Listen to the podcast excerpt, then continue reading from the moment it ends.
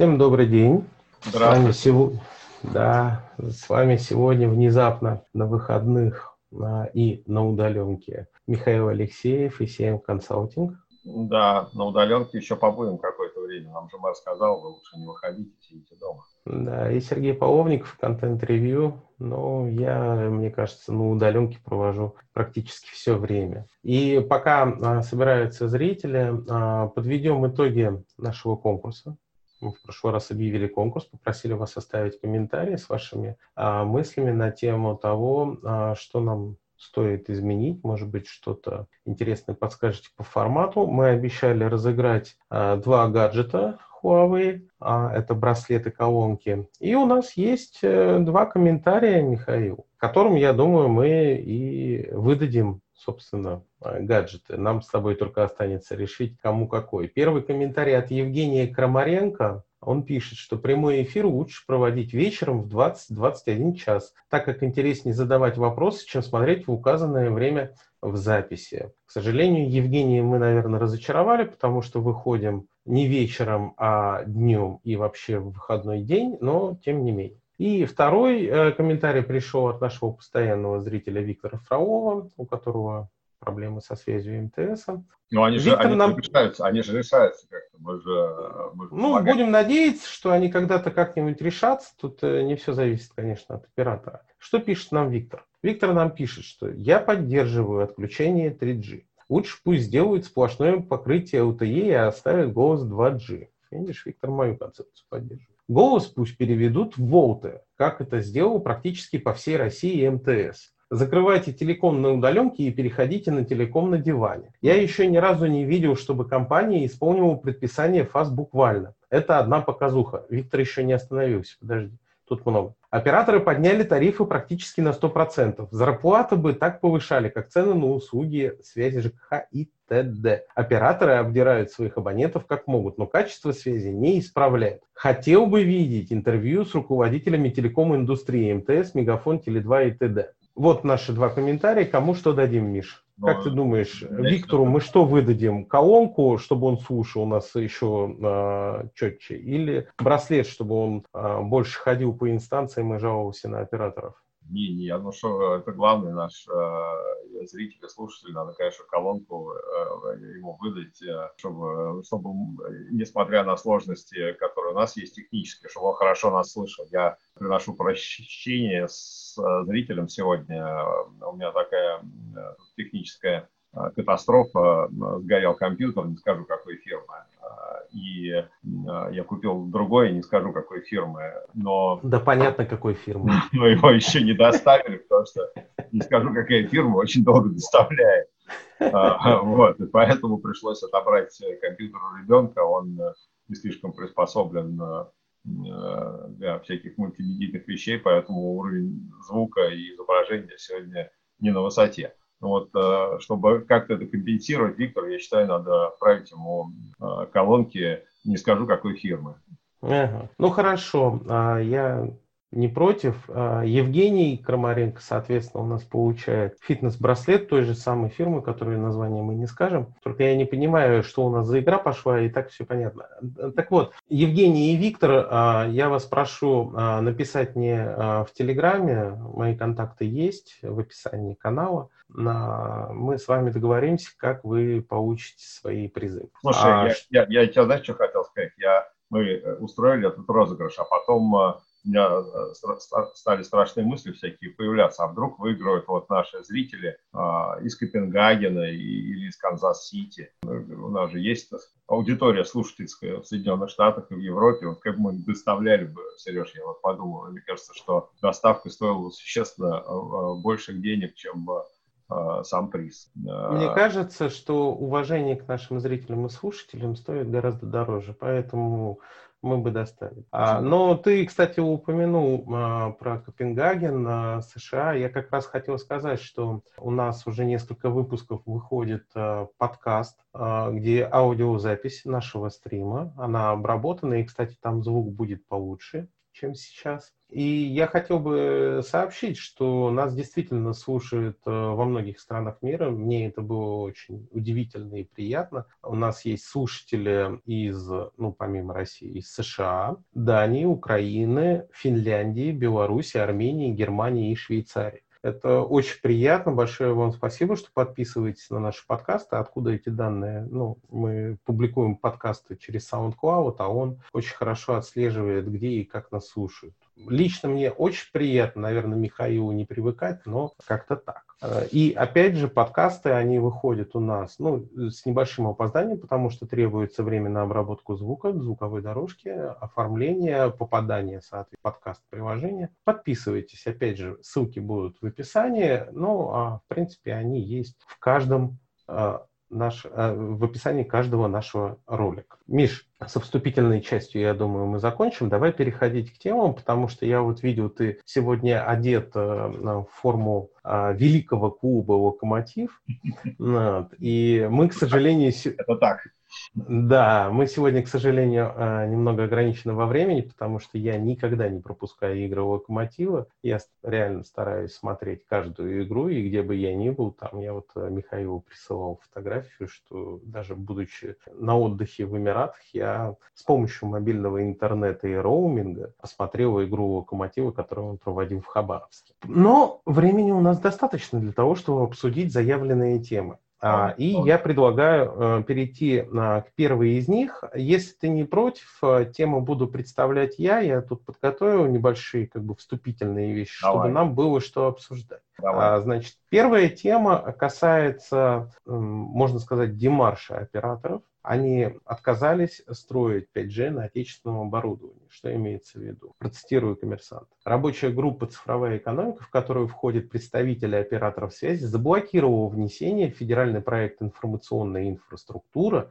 требования о строительстве сетей 5G на отечественном оборудовании. В случае его введения новое поколение связи не появится в России до 2024 года, что приведет к существенному отставанию от мировых лидеров не только в телекоммуникациях, но и в других отраслях экономики, предупреждает бизнес. Компромиссом могла бы стать локализация в России оборудования иностранных компаний, считают эксперты. Я позволю э, отдать тебе э, право э, первого комментария этой новости. Как ты считаешь, вот, само требование строить на некоем оборудовании, обязательно, допустим, отечественном, оно имеет под собой какой-то смысл?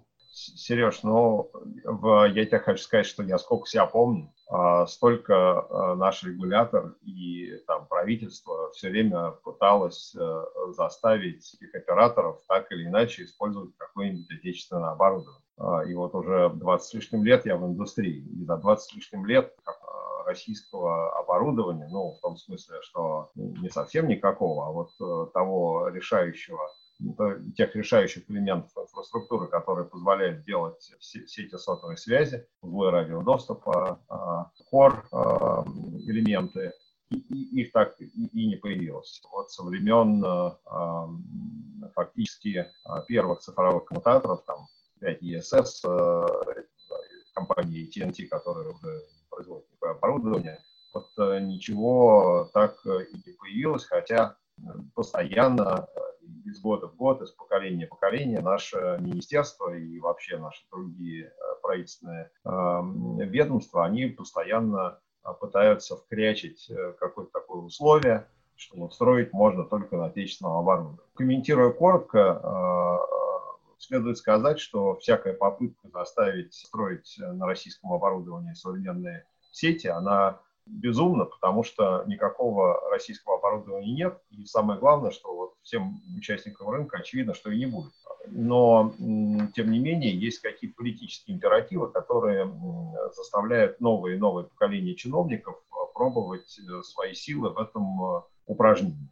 И здесь я хотел бы вот что сказать, что, ну, конечно, очень хорошо, что этот, это, эта бессмыслица, она сейчас снята с повестки дня. Я не знаю, откуда взялась цифра 2024. Я так подозреваю, что она взялась из, из того, что Ростех, который, как предполагалось, должен стать э, производителем этого оборудования, он сказал, что ну, мы сделаем, конечно, что-нибудь к 2024 году. Никаких других объяснений я найти не могу. А, но э, здесь как бы и не важно, сделает он или не сделает. Э, вообще, на самом деле, Ростеху никто не запрещает э, продолжать попытки делать это оборудование, если оно окажется дешевле, надежнее, интереснее во всех отношениях импортного, то я уверен, что операторы без всякой совершенно государ... без всякого государственного пинка с удовольствием воспользуются этим оборудованием. Мне кажется, с другой стороны, что это вопрос философский, и я вот что хотел бы вам сказать. Вот есть у нас промышленность такая, отрасль такая, называется а, автомобильная индустрия. И в ней тоже примерно э, все время э, такой же вектор, все время заставляет значит, там, российские государственные ведомства и большие корпорации перейти на отечественный автомобиль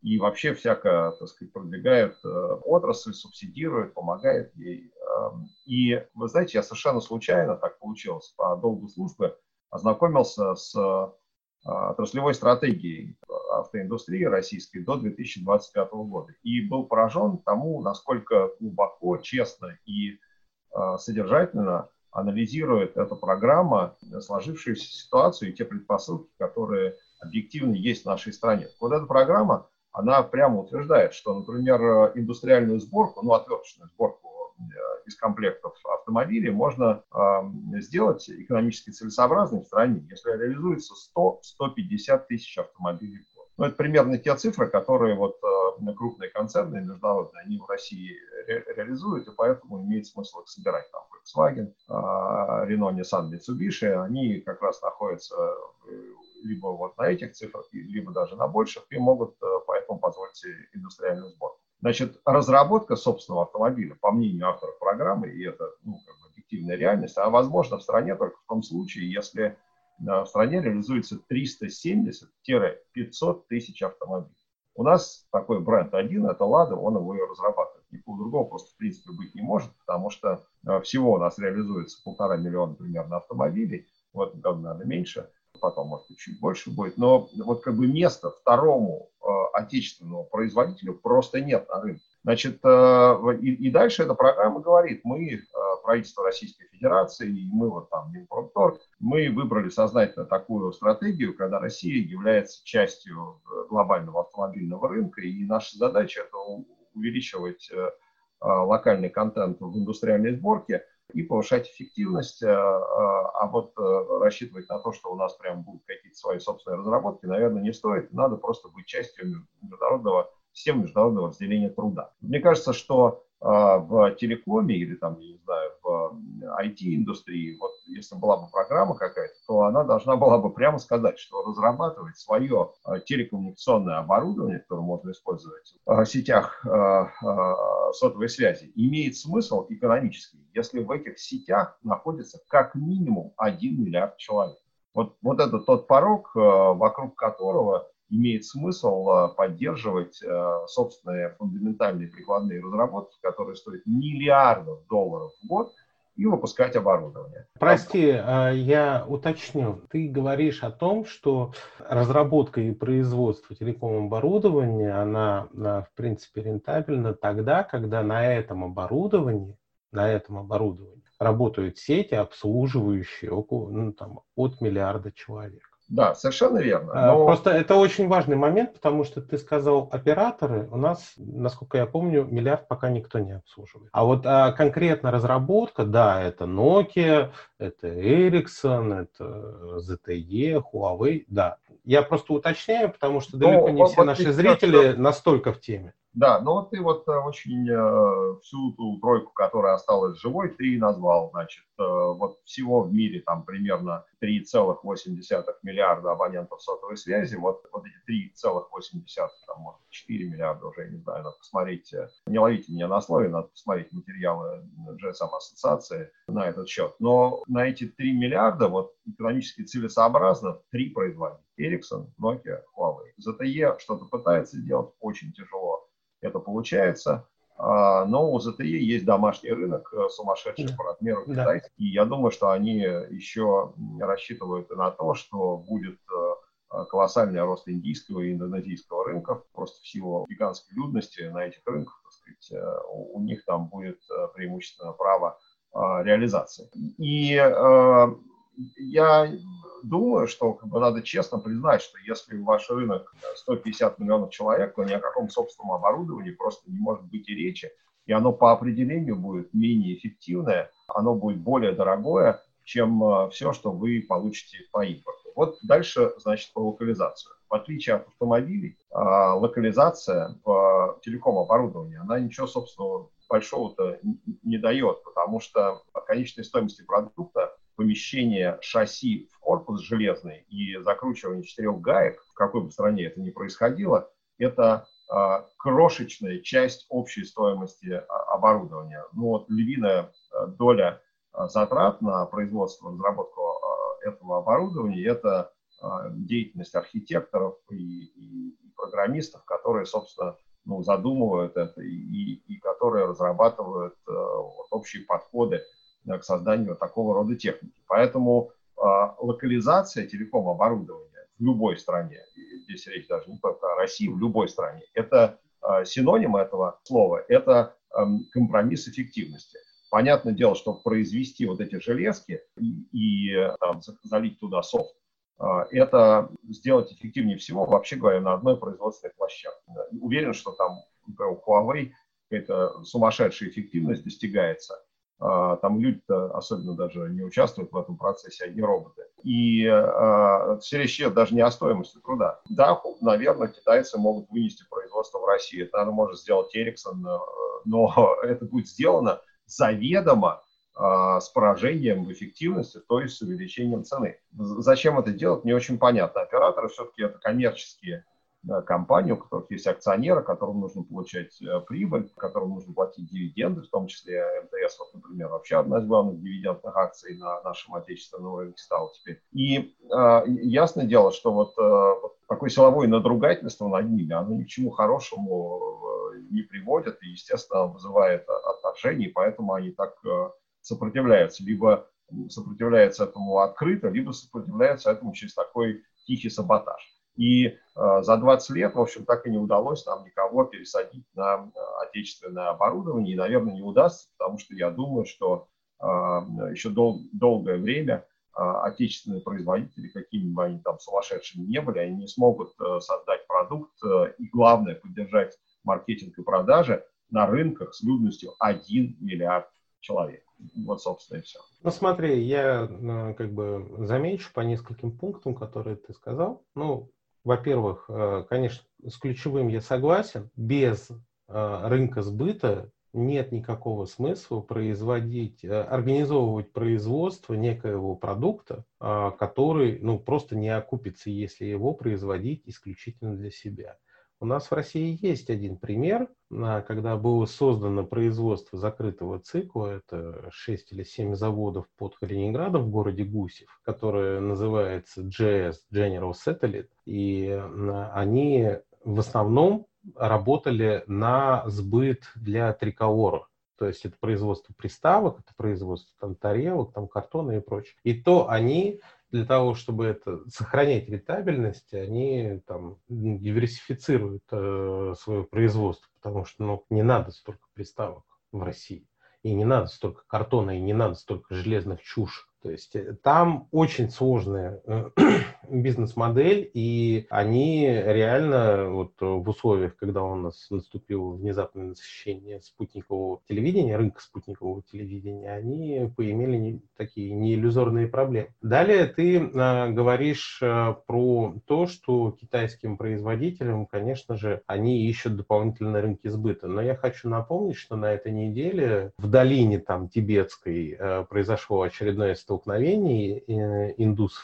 и китайцев, а так как это ядерная держава, они, э, столкновение было без применения оружия, поэтому они там друг друга ногами и палками забили до смерти 20 индусов и 43 китайца. И теперь очень под большим вопросом э, перспективы ZTE и Huawei в Индии, потому что ну, понятно, пошел дипломатический скандал, и этому конфликту, если я точно помню, уже лет 50. С 60-х годов, как они Далай-Ламу там приютили, сбежавшего. Ну, в общем, так или иначе, у Китая сейчас есть определенные проблемы со сбытом там и в Индии. А что касается локализации производства, я с тобой тоже полностью согласен. Есть пример в соседней стране, в Узбекистане. Была создана специальная э, зона, это много лет назад, там ну, опять боюсь ошибиться, я просто записывал. А, можно обратиться к источникам на контент-ревью, все это есть. И там в особой зоне была налажена локализация производства смартфонов ZTE, а, где, ну, фактически была просто отверточная сборка. Так или иначе, я, э, опять же, ты про автомобили говорил, я приведу тебе пример э, авиастроения. Да? У нас неплохой, не самый плохой в мире самолет сухой суперджет, который сожрал очень много денег на разработку, рынка сбыта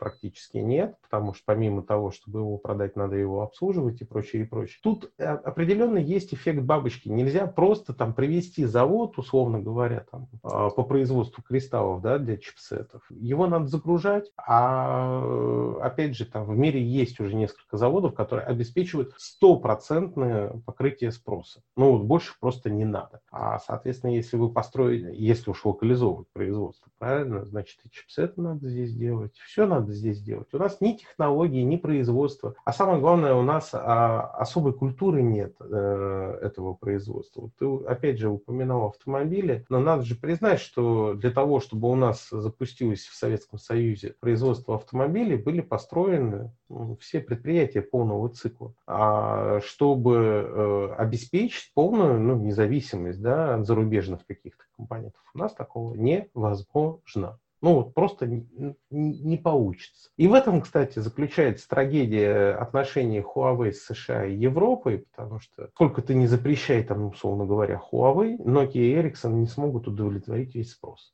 Ну, просто не смогут. Ну, ну, невозможно произвести столько оборудования, невозможно воспитать столько инженеров, которые должны сопровождать построенные сети. Это просто невозможно физически. И поэтому они сейчас пошли опять на компромисс. Ты читал, да, что США там какие-то послабления определенные сделали в сторону 5G. Ну, слушай, я сейчас не стал бы касаться этой темы, потому что тема такая больная, непонятно, как, uh-huh. она, как она... Ну и фактуры маловато пока. Фактуры маловато, чтобы что-то обсуждать. Да, чтобы, чтобы что-то обсуждать. Понятно, так сказать, какие могут быть асимметричные там э, ответы китайской стороны. И вообще э, надо понимать, что вот э, ну, в контексте Китая и Соединенных Штатов это тема она в меньшей степени связана с телеком оборудованием, там, с IT-оборудованием, она просто э, ну, как бы одна из, одна из тем терок, э, значит, там вторая по, по значимости терка про сою, э, значит, можно ли, значит, эту сою из Соединенных Штатов импортировать или, значит, Соединенные Штаты,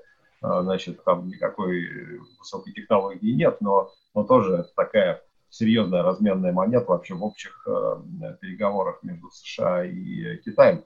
Но э, здесь, э, как бы, оставаясь, так сказать, в нашей индустрии, надо сказать, что вот, ну, наверное, какое-то оборудование можно, конечно, производить, но, наверное, такое, на которое, на разработке которого не тратятся, подчеркиваю, миллиарды долларов в год на фундаментальные прикладные исследования. То есть, ну, в России скажем, э, должен быть производитель, да, который ну, тратит сейчас, э, опять же, не ловите меня на слове, но думаю, что каждый из гигантов индустрии чуть больше двух миллиардов долларов тратит на R&D. Значит, э, что-то такое в районе значит, 200 миллиардов должен тратить и этот производитель просто без очевидного возврата на инвестиции. Вот, вот как бы устроено, как, как, как устроен мир – и если у вас э, рынок, на котором вы силой можете продать оборудование, емкость рынка там 150 миллионов человек, грубо, там плюс какие-нибудь страны СНГ,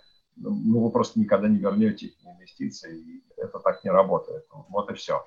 А мне очень понравилась одна деталь, э, не знаю, читал ли ты про то, как э, шел процесс голосования по, по, по поводу сказать, исключения этого требования. Но, как обычно в России бывает, у нас а, значит, решающий голос принадлежал а, женщине, а у нас женщина, как известно, коня на скаку останавливает и в горящую избу входит. Вот. И, и, и с этой бедой у нас значит, справилась очаровательная женщина, которая в силу того, что он председатель э, комиссии, у него был решающий голос, этот решающий голос и, и перевесил. Ну и слава богу, что здравый смысл восторжествовал, и можно строить сети пятого поколения, не дожидаясь, пока Ростех выпустит базовые станции с клеймом сделано в России. Я бы закольцевал эту тему тем, что, честно скажу, был бы только рад, если бы у нас было производство. Пусть плохонькое, пусть ну, там, убогое, да, да на здоровье, но свое. Я бы был только рад. Проблема заключается вовсе не в том, что типа там, придется отложить на 4 года. Не в этом проблема. Проблема заключается в том, что даже если эти 4 года дадут Ростеху, неважно какой компании, она не может гарантировать, что через 4 года хоть что-то появится. Понимаешь? Если бы нам а. сказали 100% 4 года будет, но, э, как известно, а, мы живем немножко в другой стране, это в конце 40-х, а, можно было там гарантировать, что если сказали, что через там, два года будет ядерная бомба, она есть. И то напомню, что ядерная бомба все-таки наш разрабатывалась э, в основном благодаря, э, так быстро она разрабатывалась благодаря работе технической разведки. Э, и это, в принципе, работа ну, во всем мире так. Одни изобретают, вторые подсматривают. Это нормально. В общем, мне кажется, что э, вот это, кстати, стало первой э, частью так называемой IT-оттепелью, как назвали эту неделю наши коллеги. Оттепель, она заключается во всех трех темах, которые мы сегодня заявили. И вторая тема – это разблокировка Телеграма. Опять же, дам... Я, я Сереж, я вообще да. хочу сказать, что я э, должен признаться, я вообще до конца, для меня это все выглядит как цирк чистый. Э, значит, э, я э, вот не, не обладаю, так сказать, техническими возможностями и экспертизой Э, для того, чтобы сказать, э, почему там его можно блокировать. Но мне кажется, что вот перед, перед блокировкой, но только ленивый не, не говорил, что это сделать не удастся ни при каких обстоятельствах, если только не отрезать вообще страну от, от интернета. Я, я, честно говоря, если бы был бы чиновником, крайне было бы э, сложно бюрократически этот процесс как-то как устроить так, чтобы, в общем, я не выглядел полным идиотом. Но вот э, как-то у нас люди э, умеют это делать, виртуозы своего дела. Значит, сначала они совершили гигантскую глупость и э, попытались его закрыть, потом через какое-то время, по непонятной причине совершенно, они нашли повод торжественно вернуть его обратно. Хотя он никуда не пропадал, продолжал работать, как мы все знаем, и и, в общем-то, ничего не случилось. Ну, смотри, я немножечко тогда а, сделаю небольшой, а, не экскурс, а, так скажем, ремарку сделаю. Дело в том, что то время, когда его блокировали, это было время господина Жарова.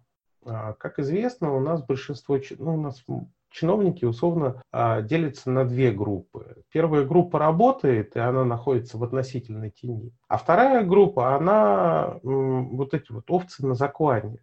Понимаешь? И господин Жаров выглядел не намного глупее, чем господин Собянин, который запустил цифровые э, эти пропуска на прогулки, да, и через неделю внезапно снял все ограничения. Абсолютно такая же тема. Непонятно, зачем и что ввел, непонятно почему и внезапно снял эти ограничения. Здесь та же самая тема. Но а, тут м, большинство концентрирует свое внимание на одной такой интересной коллизии. Она заключается в том, что блокировка на Телеграма происходила по решению Таганского суда, в котором было написано, что до исполнения там, обязанностей по предоставлению федеральный орган исполнительной власти информации, необходимой для декодирования электронных сообщений, вот до этого момента типа должны блокировать. Сама формулировка, она как бы выдает абсолютный маразм, потому что сквозное шифрование не предполагает наличие некой информации, которая будет достаточно для декодирования. И да, на этой неделе была новость о том, что в Израиле научились э, взламывать э, переписку в Телеграме, но это никакого отношения не имеет к предмету. И блокировку ты снял Роскомнадзор, а, собственно, а что с судом? А как? Нет, а он, он когда снимал, он еще сказал, знаете, мы с прокуратурой согласовали, вот это вот тоже. Да, да, да, да, да. То есть прокур... Э, абсолютно непонятно, зачем это было введено, и абсолютно непонятно, зачем это было снято. И самое главное, я понимаю, зачем это было сделано. Это было сделано для того, чтобы уже прекратить э, вот этот вот э, нарастающий маразм. Потому что каждый день этой блокировки он ставил текущие ну, э, группу чиновников, которые занимаются там IT и связью, все более глупое положение. И это же не их война. Это, ну, им досталось по наследству. Да, да. Им надо было это как-то скидывать. Плюс, ну, откровенно говоря, э, тут посмотрел на интервью э, министра связи господину Познеру. И после этого интервью я понял, что, ну, короче, и этот министр сломался, несите следующего, потому что это такая Э, ахинея из его рта шла, это такое отсутствие какого-либо собственного мнения и понимания. И вот ты знаешь, вот после Никифорова не могу вспомнить ни одного чиновника на этом посту, который бы, ну реально вот смотришь на него, слушаешь его и понимаешь, человек, ну что-то шарит ну вот что-то, что-то понимать. А здесь, значит, у нас были э, чиновники, которые что-то ввели, теперь чиновники, которые что-то сняли, ничего по большому счету для нас с вами не поменялось. Это они там для себя обнуляют какие-то на условия взаимодействия, может быть, с мессенджерами, может быть, с другими компаниями. Вот тут Чваркин выступил, что это все оказывается подготовка к продаже Телеграма, что тоже кому он нужен и зачем на что, ну, на кого влиять. Ну, просто э, непонятно. Мой, э, мое мнение это то, что наши чиновники просто обнулили определенные э, проблемы, которые достались им от предыдущей команды, чтобы что-то ну, делать новое. Я, к сожалению, не, не, не э, смотрел интервью, про которое ты так ругаешься, но э, я вообще склонен э, согласиться с тобой, что а когда ты возглавляешь там отраслевое министерство какое-то, или там департамент какой-то, и у тебя а, там, а, там живут проблемы, которые вообще с тобой никак не связаны, и ты вот, ну, нет никаких совершенно обязательств по поводу тех людей, которые там в этих проблемах каким-то образом завязаны, действительно очень дискомфортно, когда ты имеешь проблему, оставленную историческим прошлым конфликтом, и вполне э, понятно, что ты хочешь от этого избавиться как-то. А, но другое дело, что здесь такое наслоение, решение суда, там, прокуратура, смехотворная кампания по блокировке, дальше э, государственные органы, ведомства и публичные фигуры, которые используют э, этот мессенджер в качестве основного. Я, я, я полагаю, что просто Министерство связи воспользовалось ну, случаем, который предоставил текущий кризис, и просто э, устранила вот эту вот боль, ну, если не, наз, не назвать это своим именем, эту задницу в занозе, они устранили вот э, таким вот способом. ну и слава богу, что это сделали. Я тебя про другое хотел спросить. А вот ты считаешь, это вообще как-то ну, на что-то повлияет с точки зрения телеграм-канала? Потому что они же продолжали работать все. Другое дело, что они, наверное, рекламу какую-то прямую, наверное, не могли давать на территории э, Российской Федерации. Вообще вот для тех э, людей, которые использовали это в качестве инструмента бизнеса, что-то поменяется или все останется по-прежнему, это вообще никак, никак не влияет на пригодность или эффективность Телеграма в качестве медиа. Ну, а, конечно, если наш эфир посмотрят мои коллеги, да, у которых тоже есть телеграм-каналы, намного крупнее, чем у меня, там на порядке больше подписчиков и так далее. Они, конечно, могут э, посмеяться над моими предположениями, но насколько я могу судить, а я в Телеграме там уже несколько лет веду канал, пристально наблюдаю за остальными, то у нас есть два типа телеграм-каналов Первые – это какие-то авторские, мой, например, Алексея Бойко, Синодова Юры есть канал и так далее, и так далее. То есть это обычно небольшие каналы до 10 тысяч человек подписчиков и так далее.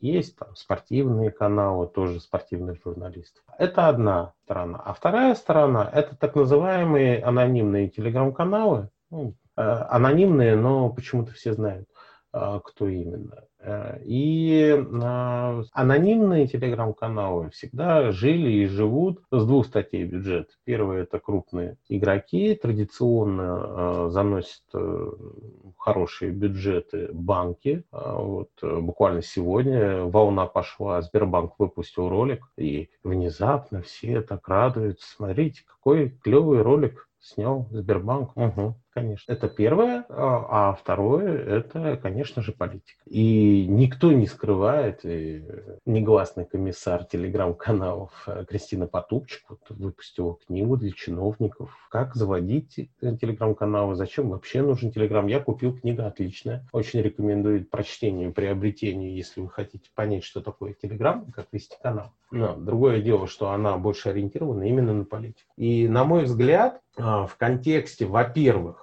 у нас тут голосование по поправкам. Да? Надо срочно вывести телеграм-канал из серого поля э, для того, чтобы использовать и официально, допустим, там лить деньги на рекламу. Потому что ты не можешь, как государственная структура, лить деньги на рекламу в заблокированном мессенджере. Это первое. Второе, у нас голосование, если я точно помню, скоро будут думские. Относительно скоро. У нас проблема преемника, у нас проблема трансфера власти. И самое главное, это то, что оказалось, что управлять телеграм-каналами, так называемыми сетками, там, Незыгарь, сетка Незыгаря, да, это значит Незыгарь и десяток еще каналов, которые входят в его сферу влияния.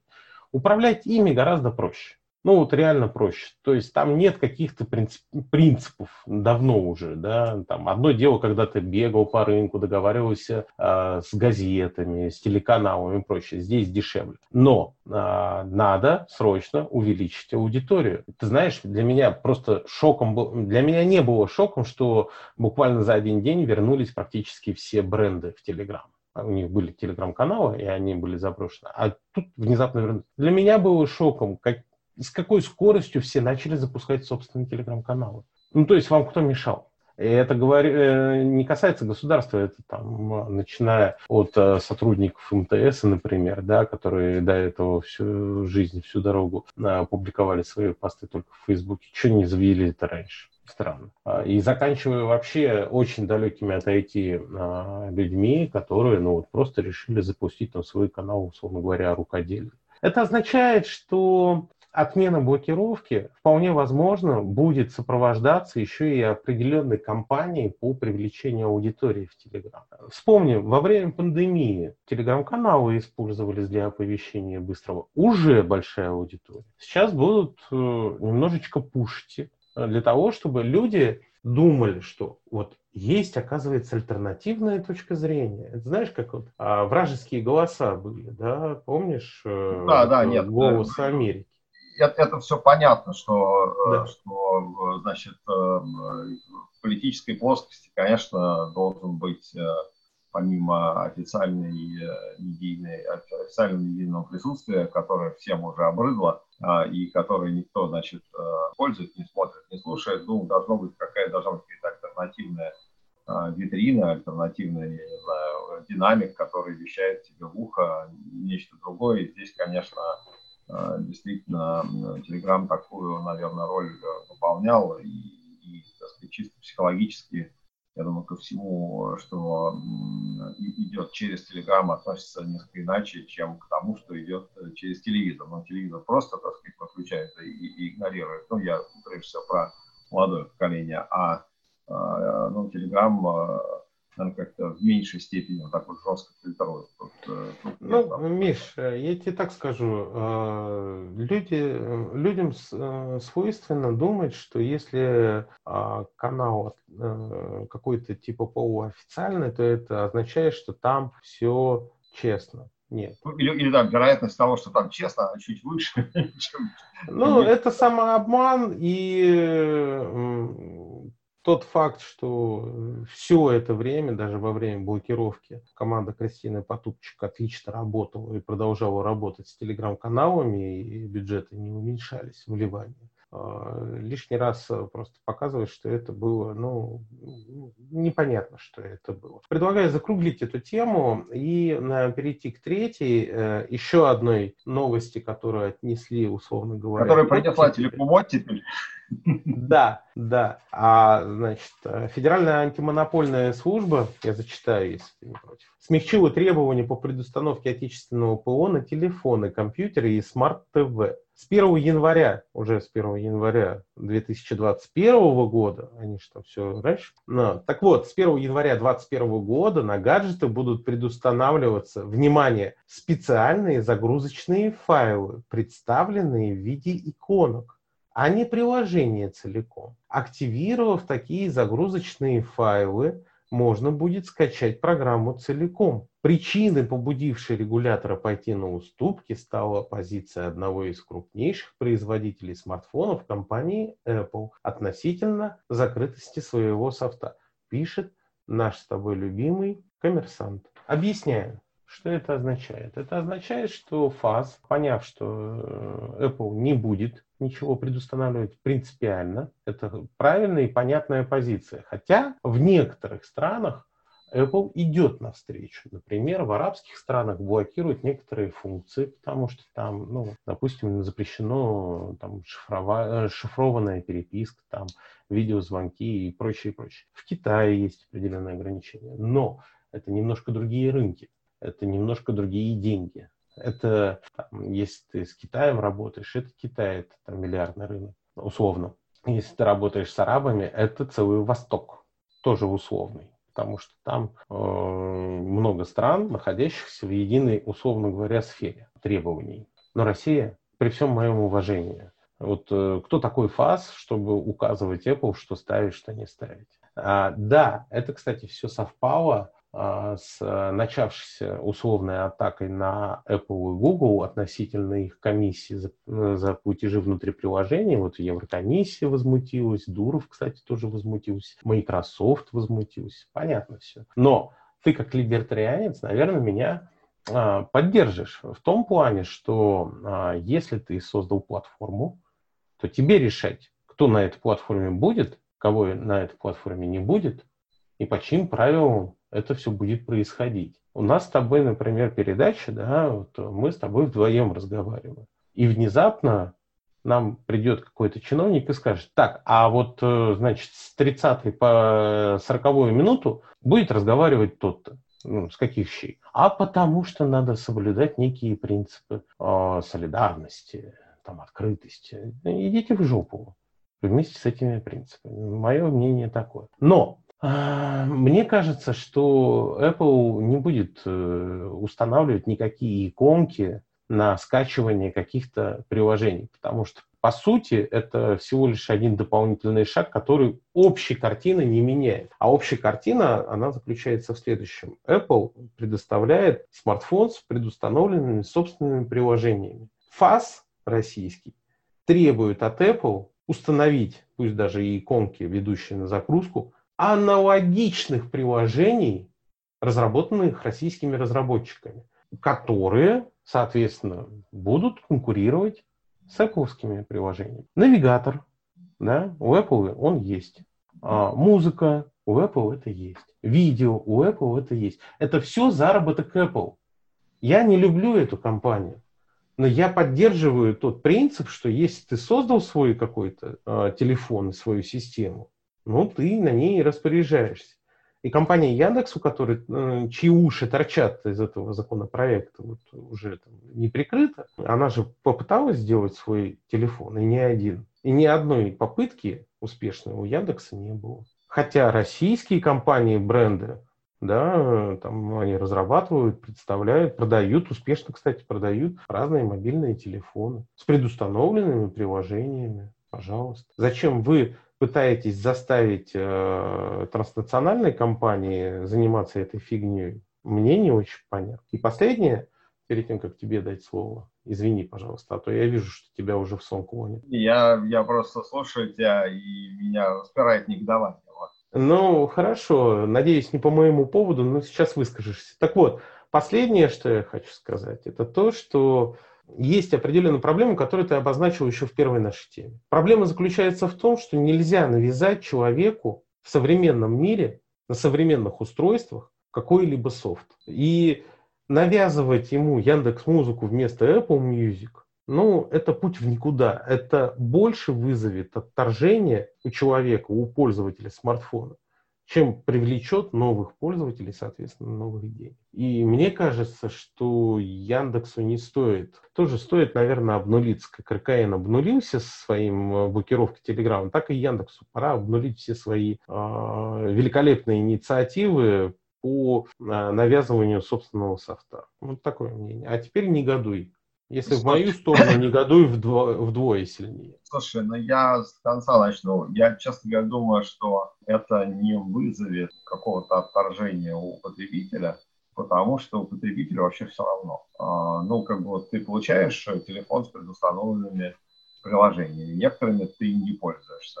Там есть даже приложения, которые удалить нельзя. Ну что, они что, мешает тебе, что ли? Да нет, они просто переезжают там на последнюю страницу или страницу после последней еще ты никогда не видишь, и все. А, и, в общем, тут э, я не вижу какой-то большой проблемы. Другое, другое дело, что действительно а, требования установить какие-то какие приложения, они вот сами по себе, они антирыночные, и поэтому вдвойне смешно, что занимается этим а, значит, э, орган, который должен был бы по, по идее поддерживать э, вообще конкуренцию а, он как бы, а он как бы наоборот. А, и а, все это вызывает, э, помимо там всяких философских проблем, чисто коммерческую и логистическую проблему. Вообще, кто это делает будет, как ну что, вот пришел вот э, там, я не знаю, телефон запакованный, запакованный, запакованный. И это что для России кто-то будет на заводе предустанавливать где-то, специально будет паковать и отправлять вот,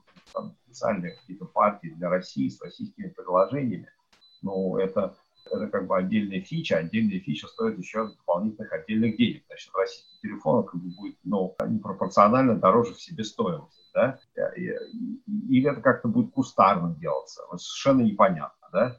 А это кто будет продавец, там же закон вот, требования ФАСа позволяет там как производителю это делать, так и дистрибуторам. Там, да? И самое это удивительное во всей этой истории то, что нет никакого реестра оборудования, э, приложений, которые надо устанавливать. Вот, э, говорит, ну, а вот там приложение вот какое-то, оно российское или не российское, оно вот удовлетворит вас или не удовлетворит вас. То есть вот ну, решение есть, а, а его а, воплощение, даже вот такого, ну, мракобесного совершенно решения, да, нет, ну, как бы остается совершенно какое-то серое пространство странствах. То есть такое впечатление вот складывается лично у меня, может я ошибаюсь, но у меня такое впечатление складывается, что это очередное решение, которое как бы сам ФАС считает, что никто никогда исполнять не будет, и вообще оно как бы будет потом отменено вот как-то, или там э, замылено как-то э, впоследствии. То есть э, решение есть, рецептов его воплощения нету никаких, и дальше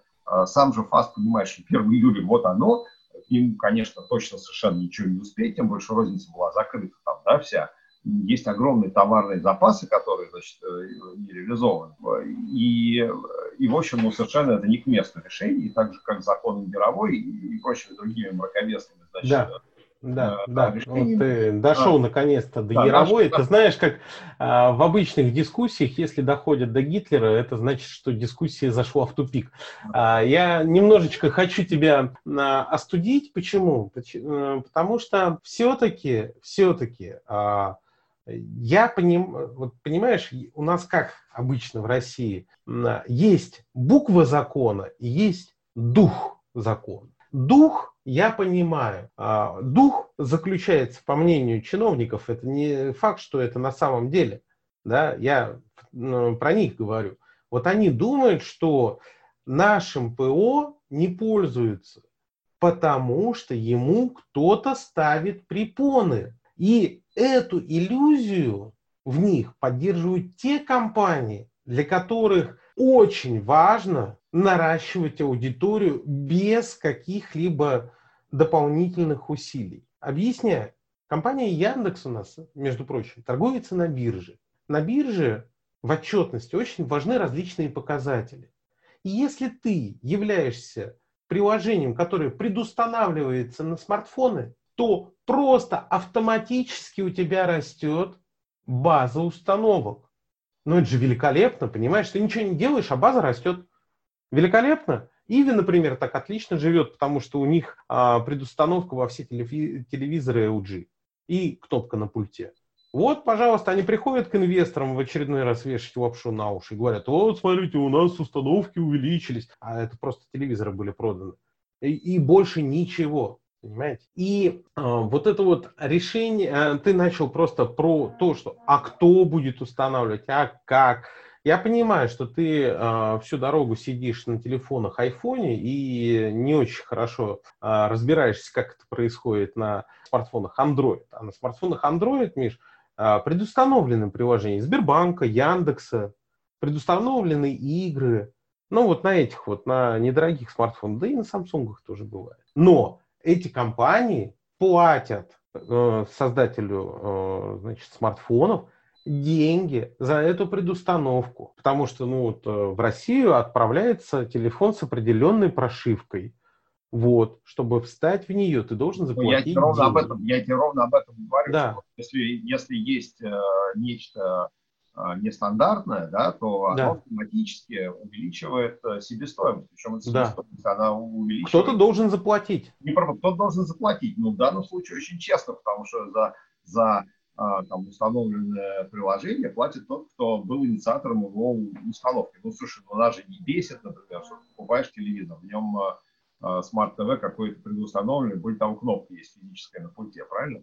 Да. Ну, Кстати, в большинстве стран Европы там кнопка физическая у LG занимает Netflix. Я не исключаю, что и у нас она начнет э, занимать в обозримом будущем. Ну, слушай, ради бога, я думаю, тогда будет какой-нибудь указ о том, что Netflix должен стать российской компанией. Он, я не знаю, да, да, да. Ну, как, мы уже сообщили, указы вы можете писать сколько угодно. Да. Ну, это... Но, но, но подытоживая, я хочу сказать, что, вот, на мой взгляд, это совершенно а, даже не либертарианский, а просто вот даже формально, так сказать, э, формально вполне себе бюрократический вот такой российский взгляд, а, э, это нарушение, мне кажется, правил конкуренции, а, и это ничего хорошего не несет. Я не думаю, что там кто-то был бы сильно против, если бы на телефоне были какие-то еще приложения, там, ну, есть и есть, хотим пользуемся, не хотим не пользуемся. Но, но на мой взгляд, это совершенно какой-то нерыночный инструмент, и, и более того, он абсолютно никак там э, хорошо не продуман. Я вот хочу сказать, что, ну, наверное, еще, вот если бы был какой-нибудь соус, связанный с безопасностью человека, да, а, ну, как вот, например, у нас машина же выходит, да, вот сейчас, ну, новая машина выходит, э, выезжает из магазина, в ней должна быть эроглонас, правильно?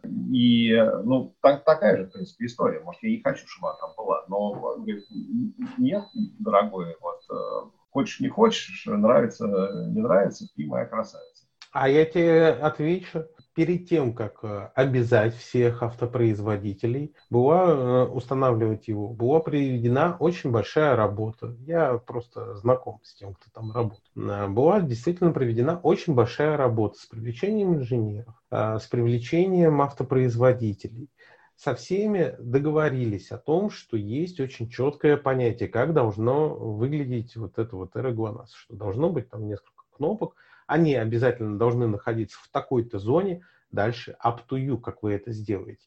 И более того, все это совпало с тем, что в Европе запускался ECOL, а в Китае запускался, я не помню, как он называется, тоже аналог. То есть, в принципе, получилось, что ну, мы встроились в определенную общую канву на проекта.